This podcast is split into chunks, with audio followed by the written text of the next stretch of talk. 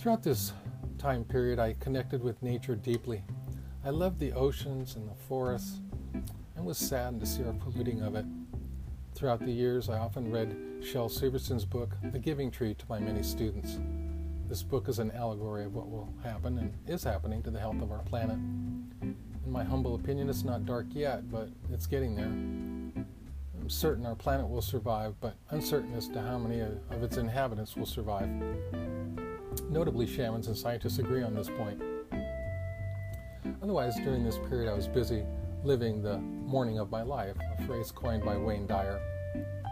There's always exceptions to generalizations like this, but his words resonated with me. Wayne concluded that in the morning of our lives, we men value wealth, adventure, achievement, pleasure, and respect, whereas women, on the other hand, value family, independence, career, attractiveness, fitting in, and making others happy. I continued meditating and traveling and surfing extensively in Mexico, Costa Rica, Hawaii, and Fiji, and I often skied in South Lake Tahoe. One time I met an advanced woman, exceedingly powerful woman, and we ended up playing craps together. I inquired as to exactly how it was that she could identify the proper number, the winning number. She explained that it sticks out to her because it's shiny. Sometimes it pulsated or just vibrated differently than all the other numbers, drawing her attention. She mentioned twice to me she wasn't supposed to do this, but thanks to my persistence and the coaxing of her friends, she finally stepped up to the craps table standing next to me. I bet unusually heavy when she rolled the dice for the first time in her life. I whispered, Seven, come on, seven. She did exceptionally well, winning six times in a row, rolling an unheard of 48 numbers or so before finally losing. Thanks to my new powerful friend, I made a nice comeback in those 20 minutes, making up for my earlier losses. After she finished her turn rolling the dice, she said she had to go. I pleaded with her to tell me where the power was on the table. What number should I bet?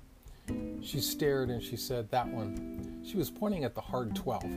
I will never and have never bet the hard 12. The odds on that number being rolled are the worst. So I just bet the field, which has many numbers, including a soft and hard 12, as a compromise. I was cautious, just placing the minimum bet and never letting it ride. The hard 12 hit 9 out of the next 12 consecutive wins. A guy across the table made 15 to 20,000 just by letting his winnings ride 9 times in a row on the hard 12. The pit boss shut down the table on the 12th winning roll, and the entire casino staff looked perplexed by what had just occurred.